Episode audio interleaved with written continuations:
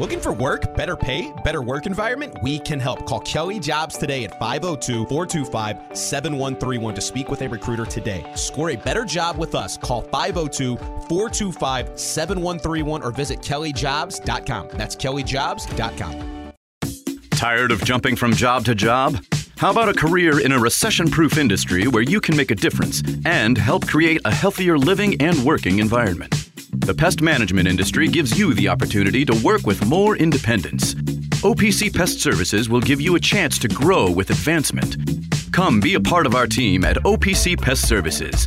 Apply online at opcpest.com/careers. That's opcpest.com/careers.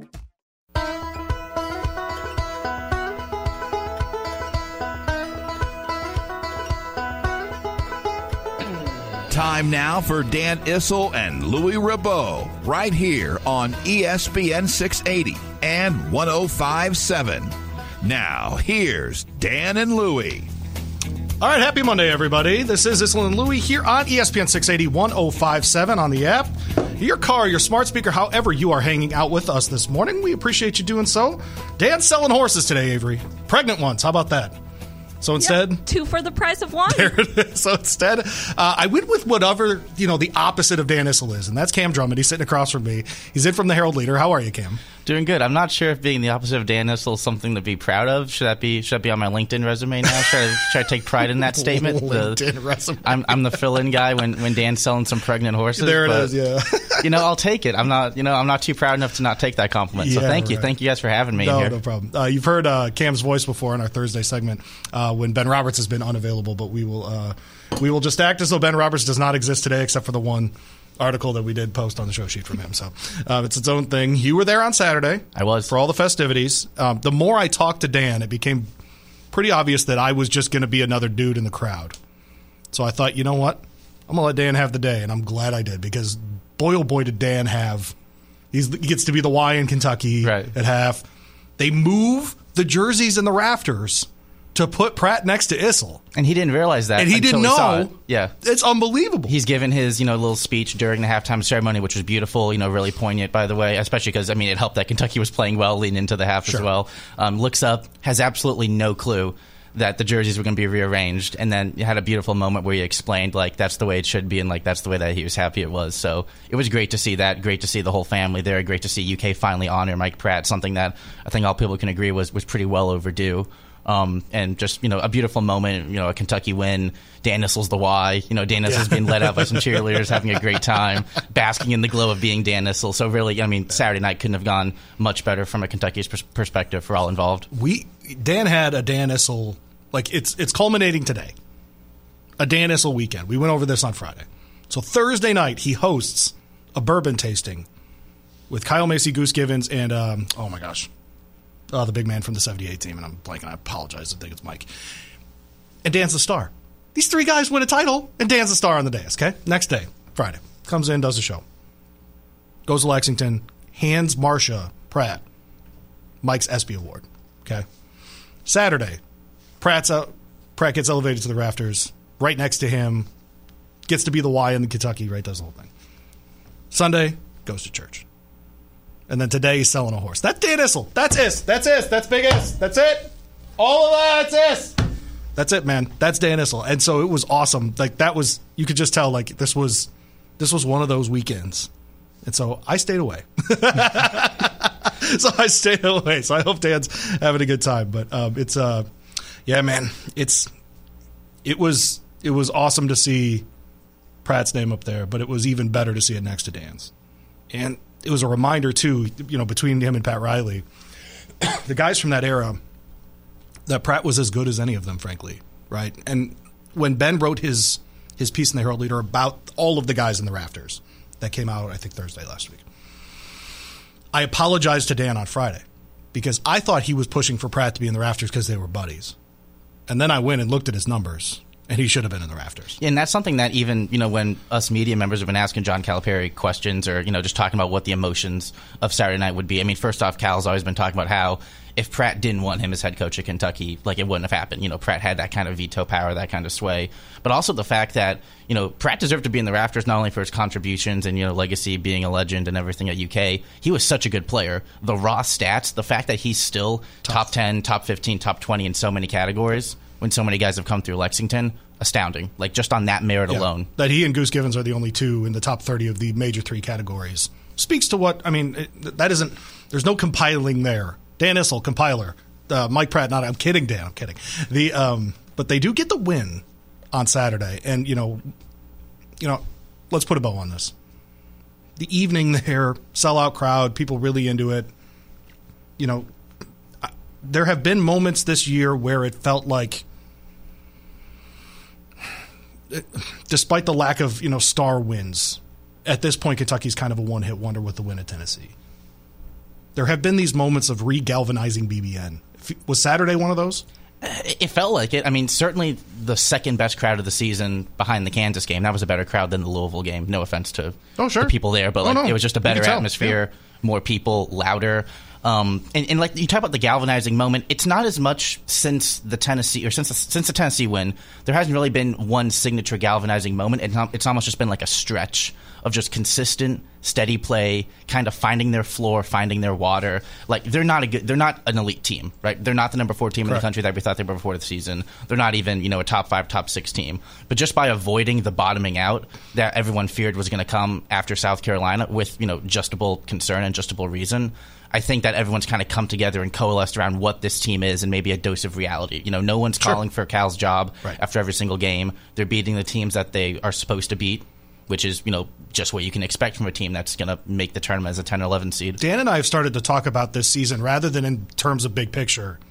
We're actually treating it, and, and, and it's a weird parallel, how we started talking about Louisville football this year. Like, okay, you lost to Boston College. We're going to stop talking big picture. Like, just go win the next one. Yeah, the goalposts Go get win the next Yeah. one. Go win the next one. And, and with Kentucky, we're doing the same thing with basketball for very different reasons. Not that there was an expectation of, you know, college football playoff across the street here, but rather, you know, with Kentucky basketball, we're talking big things. And frankly, the disappointment of this season is that there are no super high level great teams, right? So if Kentucky had come on like we thought they were capable of, they'd be in the mix top five, and they'd be one of those teams we're going, okay, they, they can be one of the teams cut down the nets. No one's thinking that right now, or very few people. I'm sure there's somebody at BBN um, that, that thinks that. But I just, you know, I, I've watched from, from afar these galvanizing moments, and uh, very few fan bases are able to do that with previous players like Kentucky can. Not to mention a fan base like Kentucky that has this uber high expectation every year, right? Where it might be easier to check out if a team is completely middling, like Right. this team has at, at large portions, portions of the season. you know, so we, we joke, we, we met you through our, our guy Jack Roseman, and he went to college, and Indiana didn't make the tournament while he was in college. Oh, I mean, I was there with Jack for all four of those years. Okay, yeah. perfect. Yeah. This would be the first Kentucky team to not win a tournament game and be here for four years. And that talk about that level of excellence. That's a those are I can't even describe the chasm between missing the tournament for four years and not winning a tournament game. I mean, that's a totally. I mean, that's what you're talking about, though. The, the, the level, the, the expectation for Kentucky basketball is that you're winning tournament games, not making the tournament, winning tournament games. And so that's where this team, Dan and I have a wager. And I'm not going to tell you who's who, but I'm sure you'll figure it out. Okay, we got person A and person B then. It's a hundred bucks. Yeah. One of us says single digit seed. One of us says double digit seed. Where do you think they land when all things are said and done on Selection Sunday? Oh, it's double digit seed if they're in. I mean, I mean the, the the opportunities for like mega impressive quality wins for the rest of the season at this point are limited to what Tennessee at home, which maybe Tennessee wants revenge. Maybe that first game in Knoxville was a flash in the pan, and the rest of it is almost just. I mean, I guess Auburn at home as well, and then I think at from that- Arkansas, yeah, because of where it is in the schedule, to end the season going Correct. into the SEC It- it'll be it'll be fresh in people's minds. that helps. That recency bias does Yes, help. correct, yep. But what's more recent than Arkansas would perhaps be losing an early SEC tournament game. Absolutely. And the other part of this too is you want to be in the top four in the standings, so you're not playing uh, you know, a, a, essentially a quad three, quad four kind of team in the in the SEC tournament. You don't need any more of those games. Well, that's also so much of what the rest of the season is, aside from that Tennessee, that Arkansas, that Auburn, I guess maybe Mississippi State, but like it's a lot of avoiding the bad losses or the losses to teams kind of competing around you on that bubble spot. I mean, Florida is a, is a prime example of Georgia even on the road, right. maybe even Arkansas if they continue to still kind of not live up to expectations, kind of like Kentucky. So it's a lot of like damage avoidance. But it seems like this team, especially over the last month since that South Carolina loss, has gotten good at like that taking care of business kind of damage avoidance type of play. I mean, you don't beat A and M without that right. kind of mindset. You don't right. win so comfortably at Vandy, you know, Ole Miss when when Cason Wallace is out. Um, and the fact that the way that they won that game on Saturday too, you didn't have Oscar Tshiebwe going nuclear. You didn't have Antonio Reeves, your most informed player, scoring a bunch of points. You had a balanced scoring effort. You had things that probably bode well for this team for the rest of the season in terms of a Jacob Toppin active double double, Cason Wallace returning from injury, looking like another prime scorer, having a decent defensive night, CJ Frederick making a three pointer for the first time in felt like eons, and we've gone through two of these stretches now. and, and his misses were like like almost almost went in actually, right. not the CJ Frederick misses of the last couple of games. And, th- and, things that John Calipari will tell you, you know, a million times over too, is the fact that teams were still guarding CJ Frederick right. even during this, you know, tremendous slump that he's had, even both of the slumps he's had this season. So the fact that they were still guarding him during the slump, still providing some kind of floor spacing. I, I still contend with Frederick that he came from a system in Iowa where you didn't have to hustle on defense. You tell me Fran McCaffery doesn't like a little defense? First to 90 wins. I no, but I think he's having to adjust to playing on both ends. I'm serious. I, I really believe that. And plus, he's coming off injury. So I'm not surprised that he's getting his best legs if he keeps it going his best legs later in the season because I think he's coming from a place where they just didn't give a bleep about it. Right. And you'll talk and you'll you'll hear people, especially around the program, talk about just his defensive abilities. You know, not being a liability, being you know a borderline plus defender, but also the off ball actions. You know, the, the screening. He's one of the better screeners on the team, and just the way that he's on the court, he opens up their offense to do different things. I mean, dude, I, I was at I was at Indiana for four years with Jack. I watched a lot of Iowa basketball. There was not a lot of defense being played there in Iowa City. I can no. promise you that. McCaffery can coach some offense, and he's out of his mind. He's just out of his mind. It's okay. It's okay to say. Uh, Cam Drummond in with us uh, today. Islam Lou, we're taking you up until noon. Bobby V will have you then. Uh, the other thing with this team, and by the way, Saturday was pretty predictable because this is what Florida does on the road. They play these three point, five point, six point kind of games on the road, and so you know it. At this point, Dan and I have, have uh, labeled these as must don't lose games. Right? They're not even must wins. They're just like don't don't totally screw it up right? And frankly, the only the only weird part about how the metrics work with the net and those kinds of um, uh, analytic systems is that you know margin matters. So Kentucky's doing this, you know, win by nine, win by five kind of thing, and if they could just like one more free throw, like it would really, really help. Um, on Saturday, you mentioned a couple of guys that had really good games. You know, um, a little bit more of a volume guy on Saturday, but it was because that's what was available.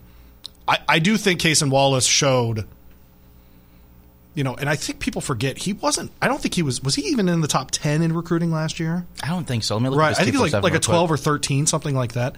I th- I think he's playing like a top ten freshman right now.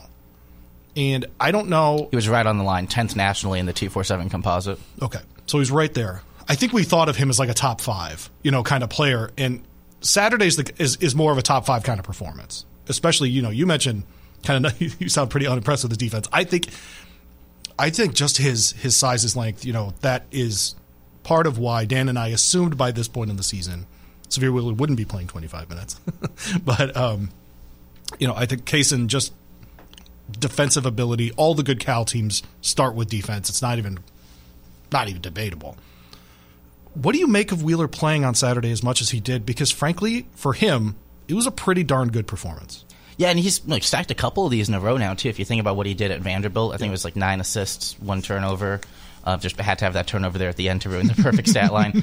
But like, I mean, he, he's a change of pace guy too, just as much as he is an experienced guy, just as much as he is, you know, someone you can maybe trust in late game SEC situations. Because like, I mean, this team is still you know gelling together. They're still, even though it is February again, we've moved the goalposts on this team. They're still figuring out ways to win in clutch moments. And the Florida game on Saturday, like Florida still had the ball with 30 seconds left, down three, and if they could have run some decent offense, would have had a better look than just the hoist up that they had that that you know had no chance of going in. But like Wheeler's presence on this team is almost as much to me at this point now just to change a game when the you know requisite energy isn't there to change the pace, to change the flow, to change the tempo. I think we saw that at Ole Miss, you know, especially when he was doing a good job of having line breaking passes, Sure. throwing the ball out quick, getting Kentucky in transition, which is something they should do far more often. Yeah, th- it's the thing about this team that's got to be frustrating if you're a fan is that you've got wing guys that can shoot, and you've got a Toppin who can fly to the hoop, and you're not running. Not to mention an Oscar um, who's going to be running or- down or- the court and occupying space First- and attention. Chris Livingston can get to the hoop too. I mean, like you've got dudes that can you know go do. It's, I can't imagine um, watching and and, uh, and try to figure that part out. But yeah, I, the, the Wheeler thing is interesting too because he had a couple of sort of playing the menace defensive plays as well. And I've always wondered why he isn't more of a menace on defense. He seems to slow down if he has to move laterally or backwards. Maybe that's just you know just part of Sahvir Wheeler's game. But I, with him, it, it, it's such a complicated part of this lineup because I, if he's not on the team, they're not winning these games. Number one. Number two, though, they are better when they're in their flow and he's not on the court, and so that's a complicating part too. But you're right in that he he is a change of pace, and every team that isn't just a isn't just a, a you know a, a well-oiled machine needs a change of pace. Yeah, I think you need that option, right? You need that availability whenever it comes to injuries happening, whether it comes to, okay, this team isn't starting the game with the right energy, to toss them in there at like the 17 minute mark and just like immediately radically change the way you're playing. I think the sweet spot's like 20 minutes. I think 25 is probably a bit too high. I think 9 or 10 is probably too low unless things are going real well and you decide he's not needed that game. I mean, he's way more. it- It feels bad to call him like a specialty piece because he's more than a specialty piece, right? You know, he's Sure, he's first team all East, uh, all SEC. Sure, he has, he has yeah. a much bigger role than a Daimion Collins ever will in this team, much bigger role than a Lance Ware. But also, if he's playing 28, 30 minutes in a game, I don't think Kentucky, I don't think Kentucky would be happy with the way that game is going or player availability for that game. something that I, I've gotten into with with Dan, and he's so Dan's seventy four, and it is what it is. He he always says, "Oh, these are young guys; they can just play. They don't need they don't need you know a break. There's all these all these timeouts." I would contend with that. I'm 25 and my back hurts every day of my life. I run three miles and I'm just crawling on the ground to like get a banana. Avery, do you like bananas? That that sounds really dirty right now. Um, Why do you think I asked it? I, I, I, I know, and Just tell the people you like bananas. It's okay. They're a good source of potassium. It's There it okay. is. Yeah. They're an elite fruit. Everyone should might want. do you take your peels off? oh yeah. Okay, then you don't fit in Lexington. oh, All right, okay, so good. You're a normal That video that, that. Levis put out, disgusting. It is With the mayonnaise too. It's disgusting. Just awful. Repulsive. By the way, that's his legacy. It's not winning. It's not. His legacy is, is bananas and, and mayonnaise and a coffee. That's his. That's his legacy. And and Still my least favorite person on this planet because of that. To be fair, in 20 years, I'm probably going to forget a lot about Will Levis, the football player. And I'm going to remember, oh, the guy who put like mayonnaise in his right. coffee. That's what I'm getting at. Or yeah. ate a banana That's with a it. peel. 100%. For Dan, it's the it's the pool picture. I think. yeah, Yeah, yeah, he liked that one. he did like that one. Did. Yeah, and not for the O's down. No. I'm Louis Rabeau. He's he's Cam Drummond. He's sitting in from the Herald Leader. Uh, what's your what's your Twitter uh, what's your Twitter handle and all that so people can go find you? Uh, it's at c d r u m m o n d nine seven At C Drummond 97. There you go. So find me there. Kentucky.com slash sports for everything down at the Herald Leader. Um, ostensibly back in where Ben was, but doing a little bit other, some other stuff too, soccer stuff, and um, you're covering some high school stuff. Yeah, essentially. So, so obviously with Jerry Tipton's retirement, much Yeah. earned retirement, I'm sure he's like lounging on a beach in Costa Rica. Crushing it. a mai tai or something Yeah, in hand. sounds great. Um, so, so Ben's new Jerry. You know, Ben's been killing it this year. You know, first first season. You know, f- going full bore. You know, as the number one guy on the, the UK men's beat, doing a doing an incredible job. So I'm new Ben, essentially focusing on recruiting, but also they've let me kind of spread my wings and do a little bit more variety of stuff, which Yeah. I enjoy because that's kind of one of the, the big things about this whole gig and writing that I like. So doing doing our new horse racing cover, or not new, but like our horse racing stuff. So I, I've just got promoted to like running all the Derby beat stuff. So I'm doing all the Derby watch stuff. The first one will come out later this week. You know, top 20, 25 contenders, and also yeah, huge soccer guy. Uh, mom's from Brazil, dad's from Scotland. No uh, kidding. played soccer growing up. Didn't have much of a choice but to you know try and be a good soccer player. Didn't quite work out because I'm in studio here with you. So uh, something went wrong along the way. But Lexington Sporting Club, the new USL League Yeah. One team, which is a league below uh, Louisville City. City, Yep. they're starting up in a couple weeks. They're getting their training camp underway. So Where are they playing those games? Unclear. Has not been publicly Still haven't done announced that, yet. okay. Yeah, it'll be at a local college or high school Sure. facility. They, they've actually just you know gotten over a big hurdle in their plans to build a permanent stadium, kind of towards the the edge of Lexington, so not in downtown proper like was initially planned or thought of, but a bit further out. But they're going to have a whole practice complex, stadium, uh, you know, proper I soccer assumed stuff. they would try to do, you know, play a transient and try to get 1,100 people to the game. Yeah, I you mean, know I, what I mean? And- I live right across the street from Transy Soccer Stadium, so that would be very helpful. I also now realize I've just disclosed where I live on public radio, so that's probably not my best decision. But find me there too if you want. Hey, I got a crime segment that they let me do every week. a third of the texts on this show are about Avery just just killing Dan or me. It's okay. I it's mean, all right. hey, if it comes down to it, one of you would have deserved it. I don't plan on doing anything like that. If you want to know But my if I kill someone, uh, it's because they would have deserved it. my influence on poor Avery, she's wearing an Indiana Derby shirt today. That's how you know you know Louis Rabeau. That's it right Yeah. there. Yeah, that's it. that's the Plus, I just thing. pulled it out of my closet. Th- thanks, Avery. And it's soft. I like it. No, it's actually a very nice t-shirt. so soft. Usually horse racing t-shirts are terrible. Um, oh man, how stupid! I love it. All right, but uh, so we've gone over some of the Pratt stuff. Of course, uh, g- uh, finally getting up in the rafters. I'm not. I, I promised myself, I'm not doing the "Why did we wait so long?" rant because today's not the day, and I, I, I always try to do that when I'm with Dan, so that Dan doesn't have to do it because I can only imagine how he feels about it. So, anyways, if you are wondering where the hell Dan is, Dan is selling a horse that is uh, carrying another horse, and uh, so I, I'm hoping he'll text me and tell me how much he got for the horse. Is he, do, is he doing it like in Lexington, in Kentucky? Face? Tipton, yeah, Yeah. oh yeah. So, you know, like a 25 ish minute drive from where you live, something like that. Um, by the way, have you done the the Versailles like hole in the wall Mexican thing yet? I haven't. Okay, that's a Wait, hold on. I may have. Well, no, I haven't. Okay. Yeah. We'll have to do.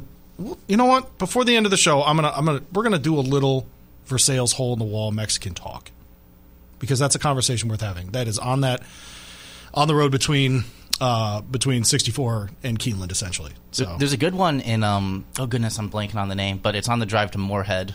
oh okay I forget what the name of the city. It's oh, it's in uh, Mount Sterling, just off the highway. Uh, I guess when you're heading, like whenever, whenever I go cover games at Morehead or Morehead State, Nice. real good Mexican place, best salsa verde I've found in Kentucky. And I'm from Texas. You're from originally, Texas, that's so right, like yeah, I got yeah. a real high bar for, for Tex, Tex-Mex and Mexican food. Yeah, Like, man. You got to pass my smell test to earn my respect, really. yeah. And that place in Mount Sterling. There's like two three spots that are just absolute bangers in Versailles because of all the horsemen. So yeah, it's great. All right, so you're you went to IU. Sure did. Hoosiers beat the Boilermakers, um, and Purdue, I think, is still the number one team in the country, even with the loss, um, with the best player in the country.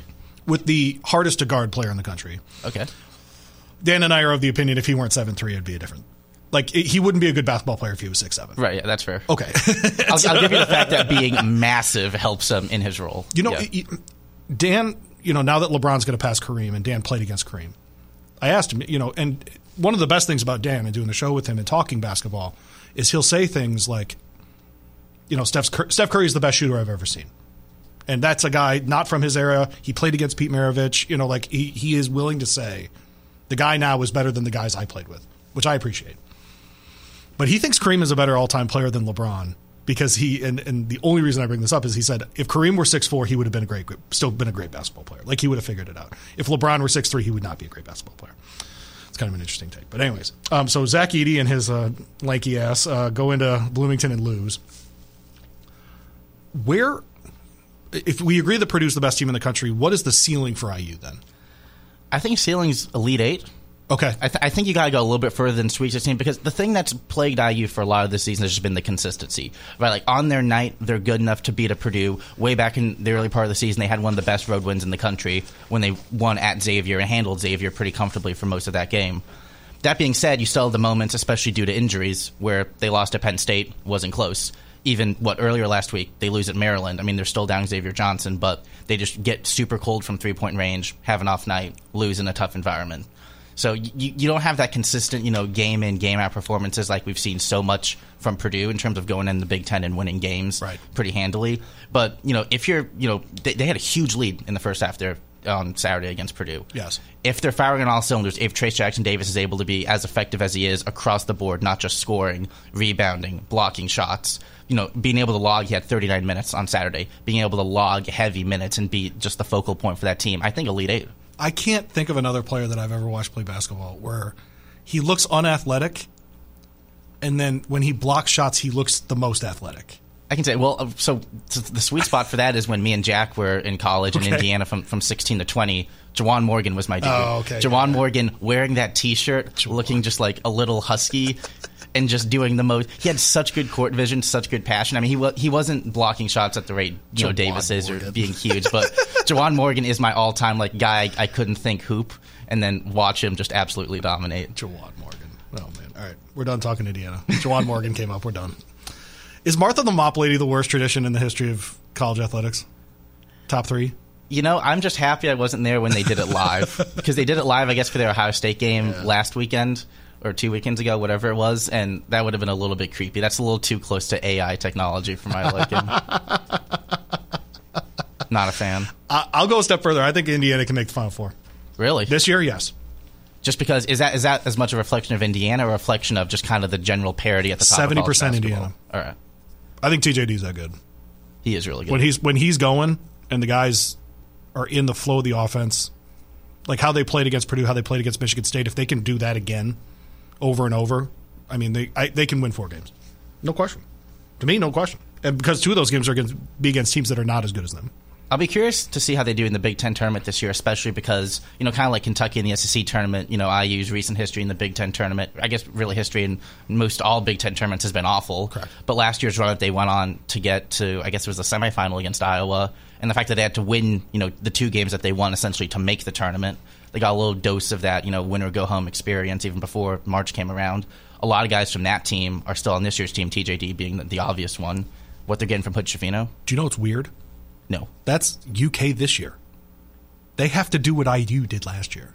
I don't think UK will have to get the sizable like amount of wins. I think UK will probably have to win. But to feel comfortable, yes, to be, feel comfortable on on Selection Sunday, they have to win in the SEC tournament. Because don't forget, at last year's tournament, I think IU was down like twenty to Michigan or something, like a decent Michigan team, and then had to barnstorm their way back, Right. and that was like the win that got them in. Yeah. But I don't know if Kentucky's in that position. I wouldn't be holding my breath either for like a massive twenty point comeback. I don't think we. That's the one thing Kentucky hasn't done this year. I guess is like go go down by a massive number of points and then storm back. and make the comeback. Right? Yeah. they've gone down. yeah, oh, they've done plenty of that. Yeah.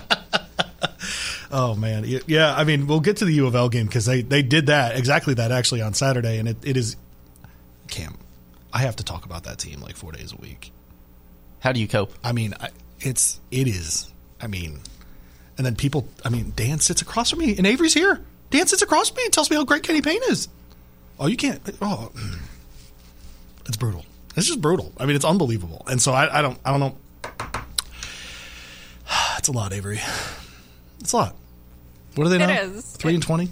Yeah, three and whatever. They're gonna have to update that shirt that that guy had, right? The shirt that was like Kenny Payne won those games, and it just said um, Western Kentucky, Florida A and M. They got to add Georgia Tech to that now. Add maybe Josh Pastner's face on the back of it or something.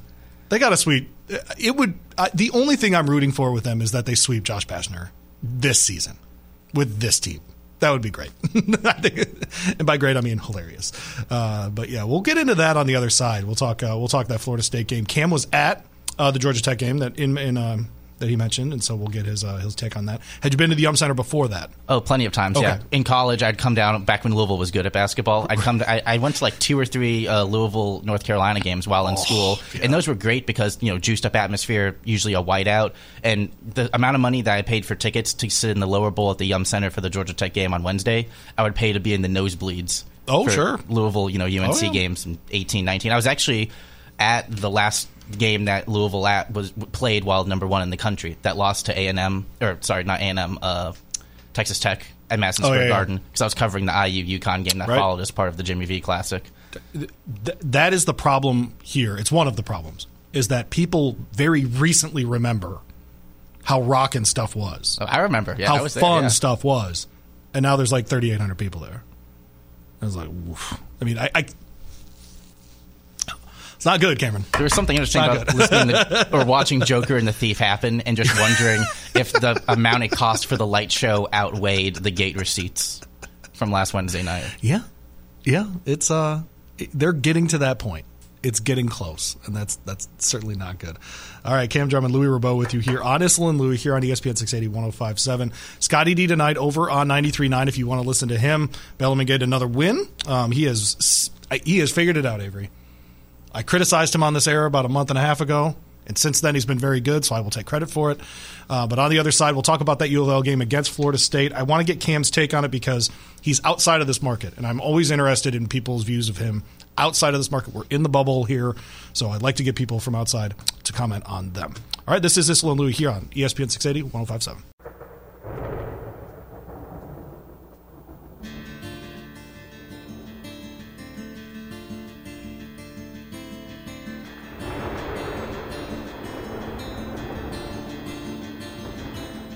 This segment with Dan Issel and Louis Rabot is presented by KentuckyTourism.com. That's right. If you are planning a trip in the Bluegrass State, we always encourage you to start at Kentucky Tourism and KentuckyTourism.com. Maybe during these colder months, you want to do something indoors. Check out all the concerts, the museums, and all the indoor happenings at KentuckyTourism.com, uh, different parts of the state. Uh, never know when they're going to cancel flights, so just get in your car and check out all that happening in the Bluegrass, KentuckyTourism.com. Reminder to Louisville at Pitt tomorrow night, 7 o'clock. So that means 5.30 pregame, 7 o'clock play-by-play, and around 9.30, you'll get that Coors Light postgame show, all of that across the hall on 93.9, uh, the, your official home for the Cards. We'll get to the Cards in a second. I'm going to make Cam uncomfortable. You ready? You ready? Avery, Always. okay. I like making people uncomfortable. So how old are you? 25. Okay. So Cam's in a weird spot because he's in a town full of girls and women that are 18 to 22. And it's a weird spot, right? Lexington is a major American city. There's, there's more than just the university there. More than just two universities there. Major American city. It's the second largest city in Kentucky. But do you have these moments where you're like at a restaurant or whatever and you notice someone and you have to like try to age verify? I mean, I'm not going to say no. Okay. No, I think it's realistic. So, yeah. Yeah. I think it's realistic. This town, you know, there's a million people, there's like 900,000 people in Jefferson County, whatever, right? And so like there's a more, you know, there- there's a mix, there's a melange of folks, right, Avery? A melange, if you will. Can you say melange? Melange. Atta girl. I So can the say that, but I can't speak English. it's fair. The um, I just always wondered because like Bloomington is much more like that. Oh, Like, I'm Bloomington's, you know, traditional small college Yes, town, thirty thousand people in the summers, whereas Lexington is like the size of the suburb I'm from, just outside Dallas. Yeah, yeah, right. So it's like massive, but it, I mean, like I, I do enjoy Lexington just because like there is like a lot of the strong UK presence, right, and a lot of people there are affiliated with the university, students, faculty, whatever. But there's also a decent amount of people who just have nothing to do with UK, who are like me, who are just there for work, you know, or just moved there after going to school somewhere else. But yes, the, the answer to, to all of this is yes. I've been avoiding it long enough. Yes. you- sounds like you like living there though. No, I love it there. Yeah, Good. I used to. My first job out of school, actually, not to go into my, my whole bio or anything, was living in Austin, Texas. Okay. And I worked in uh, community news, and I covered this rural, like ninety thousand person county, thirty minutes to the southeast of Austin, like horse farms, ranches, small town government, county commissioner meetings, agriculture, just just agriculture, you know, all that stuff. So. I didn't, and I didn't like living in Austin for whatever reason, even though it identifies with like everything that I should be about. But I love Lexington more, so it's real strange. No, But- that's all right. No, it's fine. Do you know uh, this makes me feel a lot better about my path to this, uh, Avery? You know, he had to like go to like city council meetings. I just started a podcast about drinking and gambling. yeah. That's a better way to do it. You jumped right in. Yeah, that's a better way to do it. Yeah, I watch these that's guys. what so you gotta do. no, that's right. Um, the only thing I'll, I'll brag about. So we figured out essentially, if you do pregame radio for horse events, they'll they'll credential you. So we're done working at like noon. like the feature's not till six. Let's go. Can't believe you figured out like the way to game the system. oh, totally. Yeah, I watch these guys are like, oh, I got a deadline. I'm like, oh, I'm going to the bar. Like you know. Enjoy your deadline. Oh, man. He is Cam Drummond, by the way. See Drummond97 on Twitter if you want to go find his stuff. He's with the Herald Leader, Kentucky.com slash sports. Check out all their stuff over there. Um, let's do some sound, Avery. And uh, so Cam and I can react to that. Uh, go ahead. We will um, go ahead and play the Pratt sound here. I have a very unpopular take after we hear this. Um, but this is Cal talking about Pratt and uh, Mike's influence on the game. Mike Pratt, number raised. How many points did they have at halftime? 22, Mike's number. Who made the last points of the game? Number 22. You don't think Mike was up there tipping balls away? Think about that. And and one of the nicest people, kind heart. We had his kids and his grandkids and his brother and his wife in the locker room after. Um, I'm just I'm happy for him. Um, he's been unbelievable supporter of mine.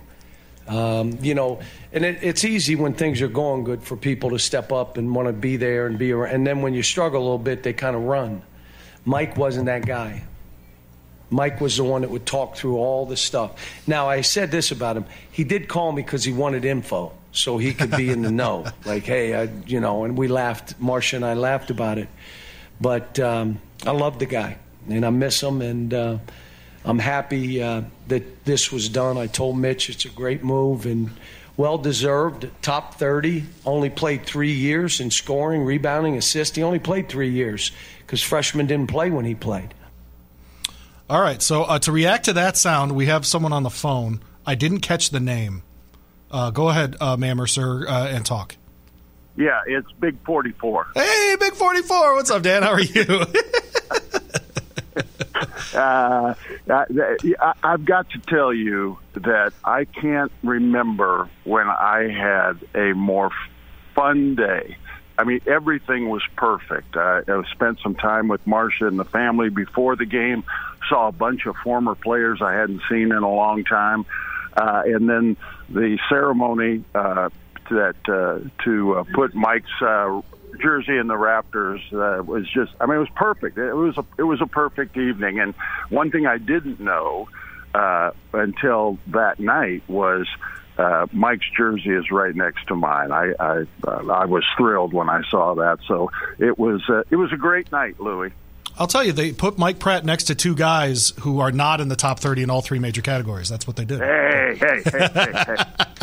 Now, now, um, you know, we'll talk about that. We'll talk about Mike and and that uh, more uh, next uh, tomorrow yeah. when I'm in studio. But the reason I called in was I wanted to give you the uh, Buckler Farm Monday Morning Moron. Oh!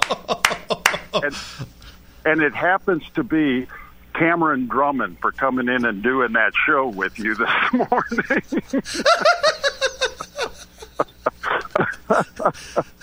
BucklerFarms.com. Get all of your fresh pork and fresh lamb from them uh, soon. Uh, Thursday, we're going to strike a deal. We'll have Issel's eggs um, available right. uh, next summer. So there you go. There you go. There you go. So is Cameron pulling his weight?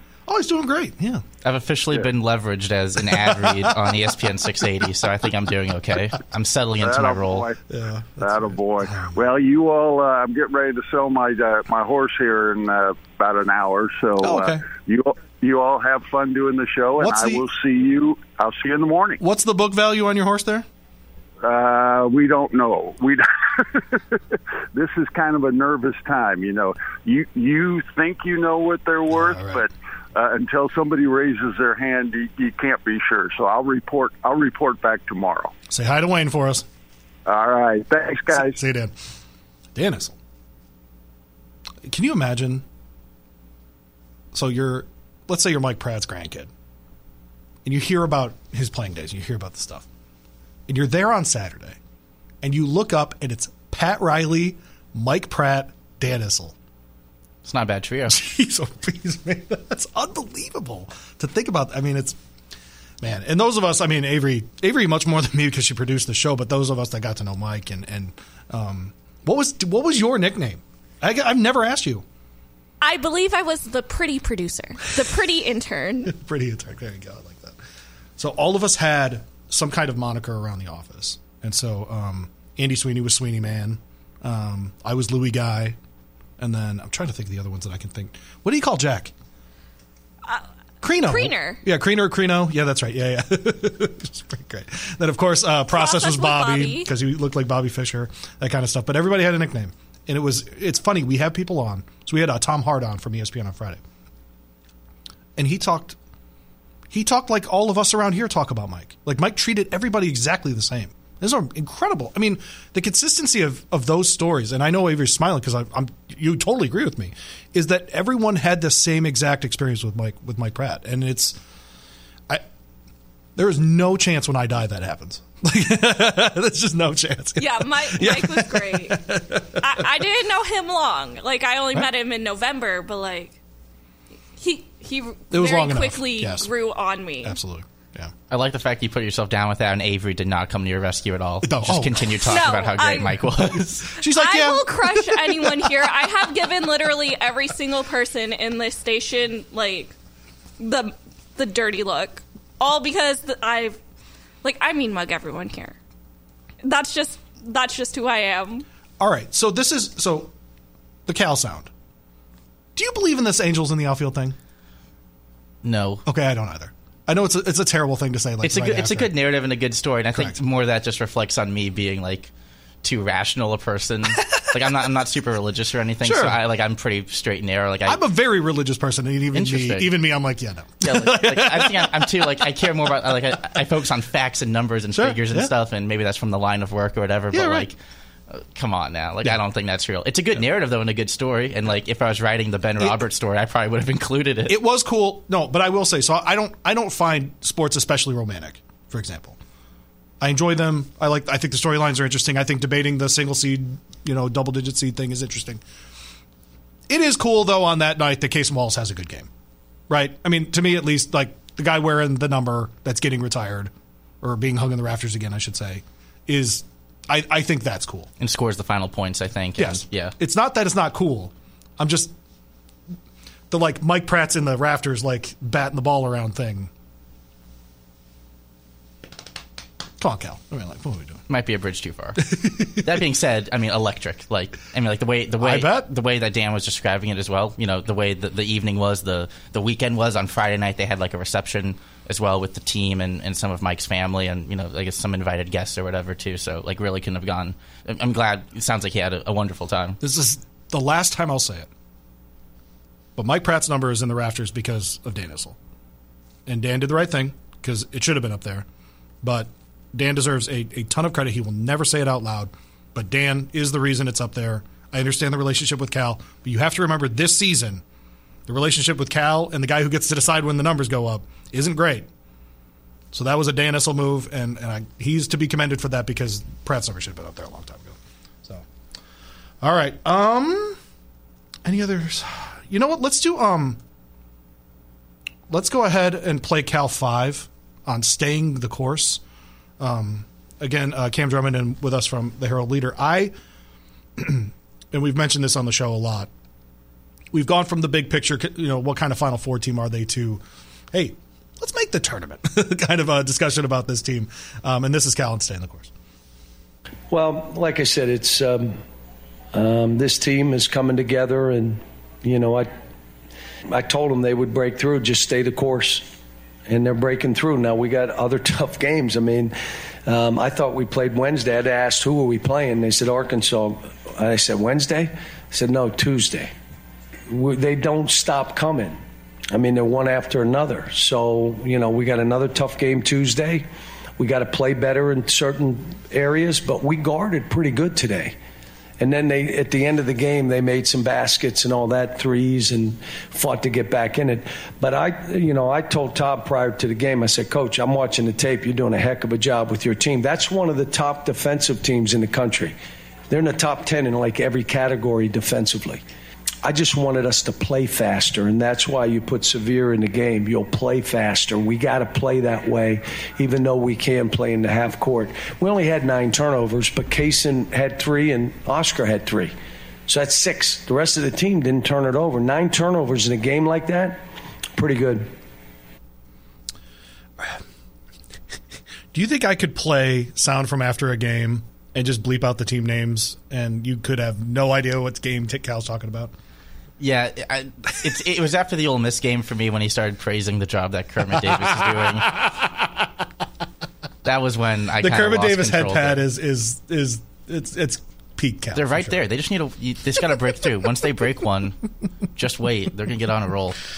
Oh man, it's so stupid. I love it. Oh, that's great. All right, so uh, sitting here today, uh, left on the schedule. You mentioned that Arkansas game, obviously. Two Georgia, two Mississippi State. that Mississippi State game, those. I mean, Cal loses those games sometimes, right? I mean, it, was a couple years ago that he got the tech and got thrown out, and da- in uh, Damian. Uh, um, I'm saying Damian. It's not Damian. Um, who hit all the threes? The kid that transferred to Western Kentucky. Um, oh, I'm doing it to you too.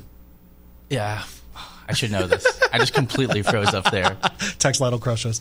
Um, the uh, um, you know, so that was. I mean, that's a place that they haven't always had success. There's no guarantee of winning against Tennessee. You got to go to Florida, who just played you really tough, and apparently that the big man can, you know, do a ballet dance before he puts the ball up and not get called for a travel. I was following along with some of the tweets that Man, y'all and other folks. I, someone talked about him tweeting good. to Hamburg. Someone talked about him going to Europe. Was it you? No. Uh, it might have been Strebel. Someone talked I about try not to. to. I try not to tweet during games. The only thing I'll do during a game is like, I'll put up an overreaction poll at half, like you know, you know, Kentucky's up five. Are they going to win by thirty or by or lose by thirty? You know, kind of ridiculous things. But, um, but I mean, it, Arkansas. So Dan and I like to look at um, the matchup predictor on ESPN.com. They're like sixty five percent to win that game. We sure about that? I mean, I think so. I, Okay. I, I expect them to beat Arkansas on Tuesday night. Okay. Yeah. what kind of margin? Another five six point game? Yeah. Is that just who UK is? I, yeah, I think that's who UK is. I was, I'm not ever going to go out on a limb aside from that Vanderbilt home game and say that UK is going to win by double digits, and that's more of a reflection of just how awful Vanderbilt is and has been playing. I guess they just won recently, but still, They did. That was Ole Miss, so I mean, the good news for Kentucky is they're a game behind Auburn in the standings, and they get Auburn at home. And I, I, I, I don't know why I'm kind of into this, but you know, for the purposes of the SEC tournament, I think being a top four seed is where they need to be, so they don't get a bad game to start off. Because you don't need to play, I don't know, LSU in the in the SEC tournament. That doesn't help you, another team that played them tough. right? Another right, and then the opportunity to lose. That's right. That a- L- the LSU and the Florida games really, the, both on uh, Rupp Arena had a lot of similar parallels, just in terms of Kentucky maybe kind of holding things together for most of the game and executing relatively well down the stretch in terms of making free throws and stuff. But then still, both teams had the ball down three with a chance to tie the game at the very end. All right, I'm looking up this guy. UK transfer to WKU. Dontaie Allen was his name. Good No, Lord. I thought I was going to say that, and then How I just I froze up. Well, I think I said air. Damien, and I screwed it up for everybody. All right, let's talk Louisville. You were there for the Georgia Tech win. I was paying customer. How many people do you think were there? Oh, that's a good. What's what's the yum bucket capacity? 21. Twenty. I'm going to go like seven. Oh, okay. Seven or eight. I don't know what it was listed on. I Oh, it'll up. be like 11 or something. Yeah, I'm sure the numbers are fudged slightly, but I mean, it was a decent crowd. I don't want to say like a good crowd. Okay, so on ESPN, they got the attendance at 11,416. It was not that. I will say that. It was not I think the lower bowl's 50%. 14. Yeah, and the lower bowl was not full, and obviously the upper bowl had a few stragglers in it, but I mean, when when the moments required it to get kind of loud, They need it to was put. kind of loud. I don't know if anyone else is willing to say it. They need to put the curtain up on the Upper Bowl for men's games. I, so I was at the game just with a friend. We were going, you know, casually just to enjoy the game out of, for me at least, kind of morbid curiosity to see what Louisville looked. And I'd seen Louisville play Kentucky, Sure. and I'd watched a lot of their early season games. I watched the Bellarmine game, I watched the Lipscomb game, but just wanted to see what this was looking like in person. And I was really surprised that the curtain wasn't up, just from like an optic standpoint, and just from a funneling people to the lower bowl to make it louder and make it look better on TV. I know it was broadcast on like Bally Sports direction Against Georgia Tech, yes. Yeah, That game was on ESPN two this weekend. I mean, it was. Yeah, yeah, I mean, that's. they had a crew there. Peyton Siva came on and, and had some good interview stuff in the second half. Yeah, I mean, Joe Williams is there. I mean, it's they, you know they sent people, but I just the interesting thing for me with them. Okay, so did you get to see much of the Florida State game? Yeah, I watched 85% of it, I'll say. So Saturday is kind of a perfect summation of this season. They're capable of hitting a bunch of shots. They usually don't hit a bunch of shots. They're also capable of letting other teams just go on these fantastical runs. I mean, it's unbelievable. I mean, I thought the game was over at the under 16 mark of the Sure. second half when it was like 15 to 20 ish points and Louisville looked kind of defeated and the energy wasn't super good. So I'll give them credit for jumping back in the game. And I mean, I had my hardcore Louisville friend turn the game off in disgust at the under 16. And then as this is slowly happening, I'm texting him like constantly, like, dude, you're missing it. I can't believe this is happening. And then he finally texted me after the game, oh, they lost. Just completely missed the entire comeback portion. I the weird thing with them, and I'm getting a text which makes me think that I'm about. Um, oh, never mind.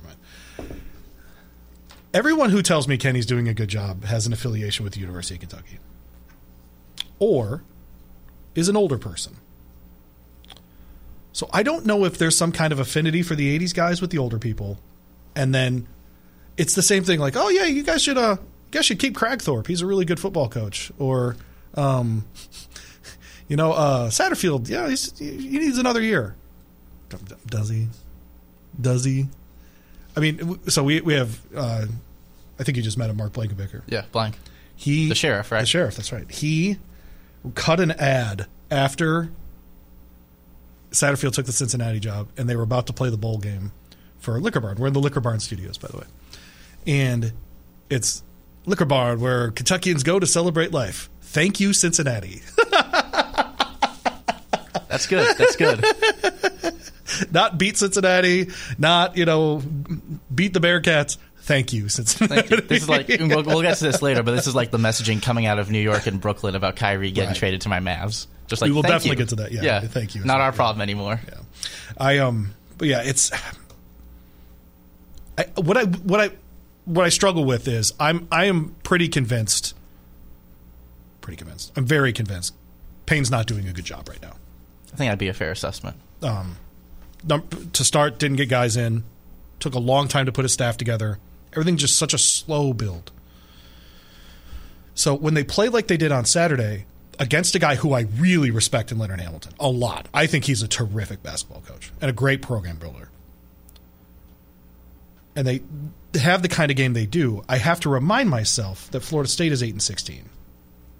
And they were real bad to start the year. Terrible We're to start talking the like season. losing to Stetson at home bad.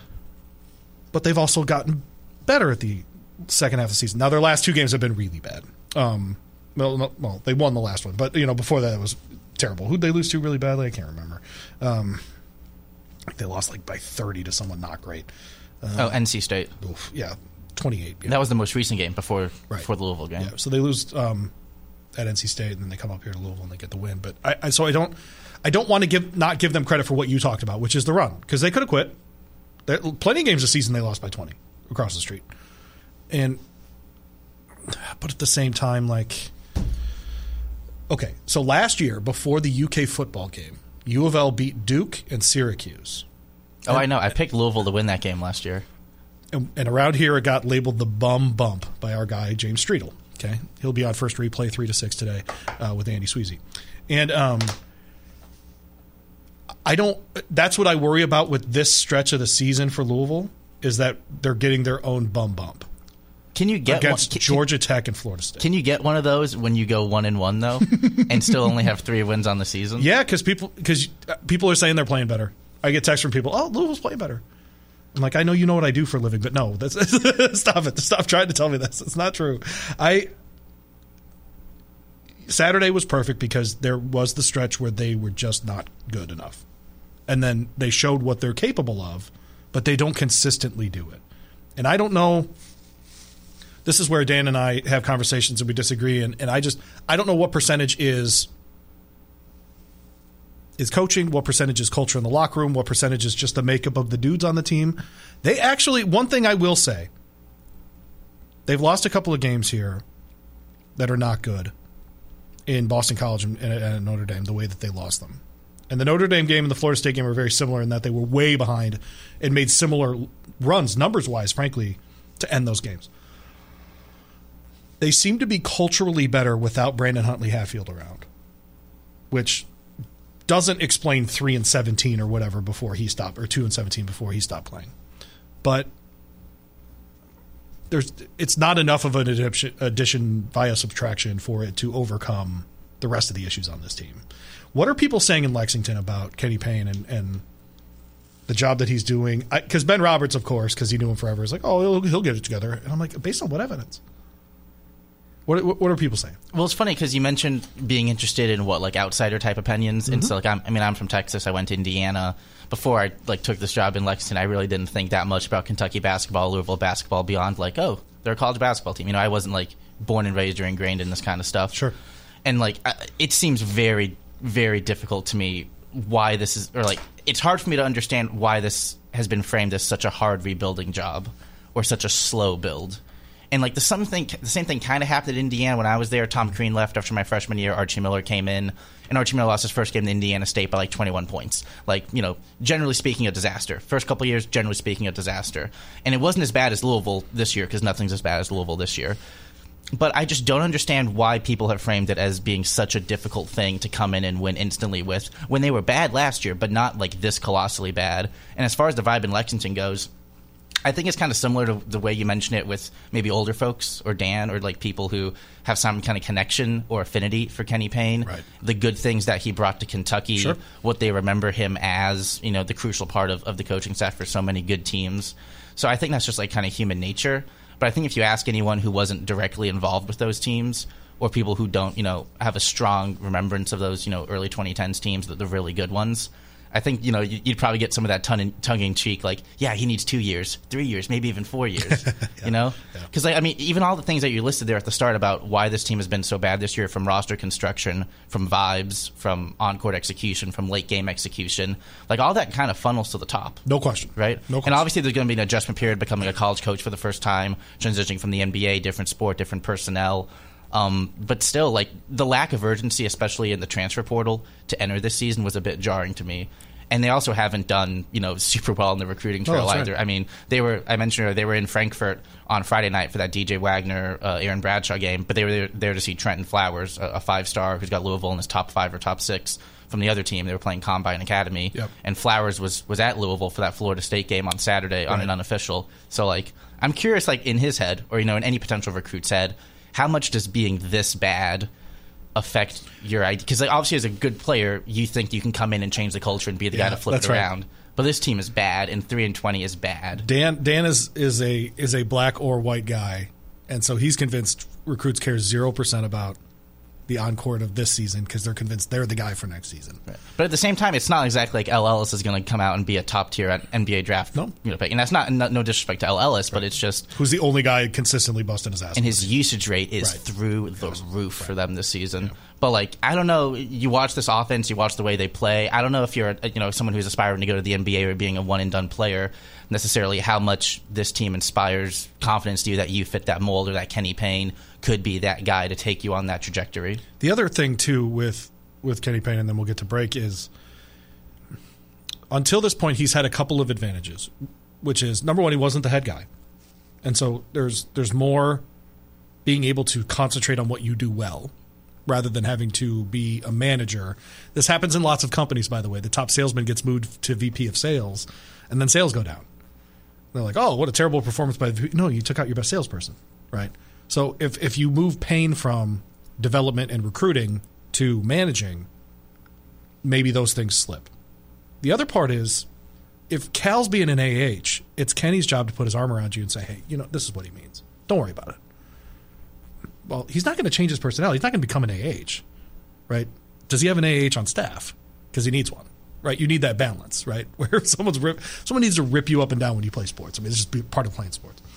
I thought the, so- uh, just to interrupt, I thought in like in particular the addition of Danny Manning was going to add like me a little bit more X's and O's acumen. To I don't know about X's and O's. I th- uh, when he got hired, actually, I was filling in for Bobby V, and I said, actually, I thought not for X's and O's, but rather just for the day to day running of the program. just as someone who had that college experience. Yes, that's why you bring Manning in. I don't know what his value is right now. It's very hard to evaluate. That's where I was going with it's that. It's very hard to evaluate. I don't know what his value is, and frankly, if you got you get a guy with 11 years of head coaching experience, and then you bring in a Nolan Smith off the bench at Duke, you would think you were getting something. And that actually goes to my next point, which is Kenny Payne was in the Nike machine before. He's not in it anymore, and that's a different. It's a different world. You can't show up, play golf, and then go see a recruit for a game, and, and he's like, "Oh yeah, I'll go to your school." It's not like that anymore. He's he's gonna have to grind for some dudes, and it's just not it's not what he was doing before. So, all right, well, outside of snarky responses, I know people like uh like Payne down in uh in uh in Lexington for what he did when he was there. But all right, on the other end, we'll do the second hour of the show. Of course, Islam Louis taking you up until noon here on ESPN 680 1057. Uh, we'll ask if uh, if Cam watched the Pro Bowl, if uh, he likes Kyrie going to his Mavericks. And uh, we'll, we'll we'll get into the culture item of the day that I pulled out for uh, for Avery because I think this one's pretty funny. It was so funny. Also, is Alabama football trying to have the oldest staff ever? We discuss it next here on 680 1057. Metro College is a program that helps students pay for tuition, and I didn't believe it. You have to work third shift five days a week. It's a great and rewarding thing when you graduate. I would do it all over again, just like I just did. You know those buddies who magically become medical professionals when you're not at the top of your game? The ones who say, Come on, muscle through it. but then also say, Hey, you should probably see my specialist. or surgery or pain meds. It's almost always false, false, and false. Athletico's physical therapists, the same therapists who work with professional athletes, can tackle those little aches and pains from the start, before they become big ones. So next time, don't believe everything you hear. Instead, start with Athletico. Schedule your free assessment at athletico.com.